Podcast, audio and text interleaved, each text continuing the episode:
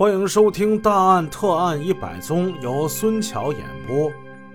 上文故事我们讲到，随意人的尸体被野狗刨了出来，尸体见了天，被人给发现。之后就发生了在故事之前的那一幕。长珍和姚雅珍被抓进去之后，汪显贵显得非常的紧张。他生怕姚雅娟有所动摇，说错了话，再三嘱咐：不管别人说什么、问什么，你就是说不知道，他们就拿你没有办法了。每次姚雅娟配合警方，不管是去公安局啊，还是去法院，汪显贵都会提前给他出主意。姚雅娟从公安局、法院出来之后呢，他还会过去询问每一个细节，看姚雅娟有没有说错话的地方。开始，这姚雅娟都是言听计从，直到有一件事情的发生，让他对这心目中的汪大哥产生了动摇。怎么回事呢？有这么一天呢。汪显贵骑着车来到姚雅娟他妈家，把姚雅娟给接走了。两个人骑着车就走到通往棋盘山方向的一个山坡的下面。汪显贵见周围是寂静无人，便把车给停下来了。哎呀，雅娟呐，这天太热了啊！这地方挺好，来。咱们坐一坐，歇一会儿啊。姚雅娟呢也下了车，找了一个阴凉的地方坐了下来。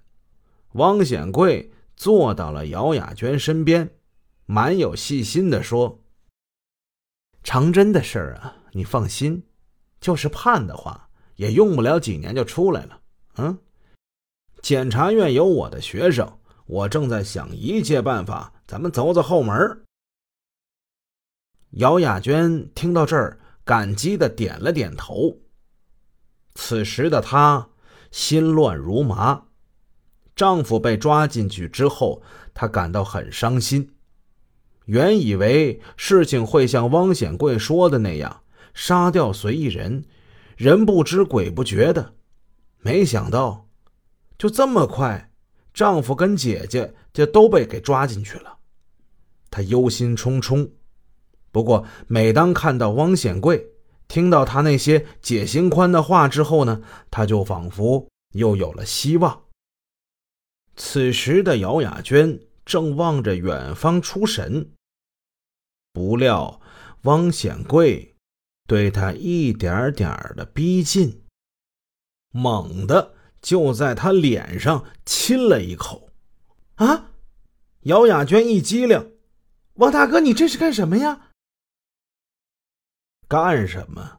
其实汪显贵早就对这姚雅娟不怀好意。汪显贵看着比他姐姐还年轻十岁的姚雅娟，早就是心存歹意了。在姚雅珍把妹妹介绍给他之后，这汪显贵就看，嗯，这年轻了十岁是嫩啊。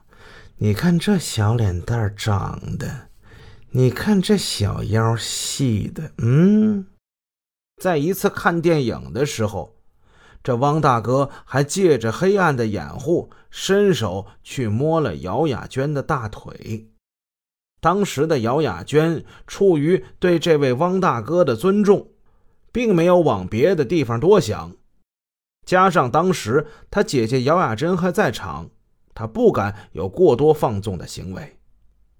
可如今不同了，丈夫、姐姐都已经被抓进去了，怎么处理还不知道。可这位汪大哥还有心情跟自己调情，他到底是个什么样的人呢？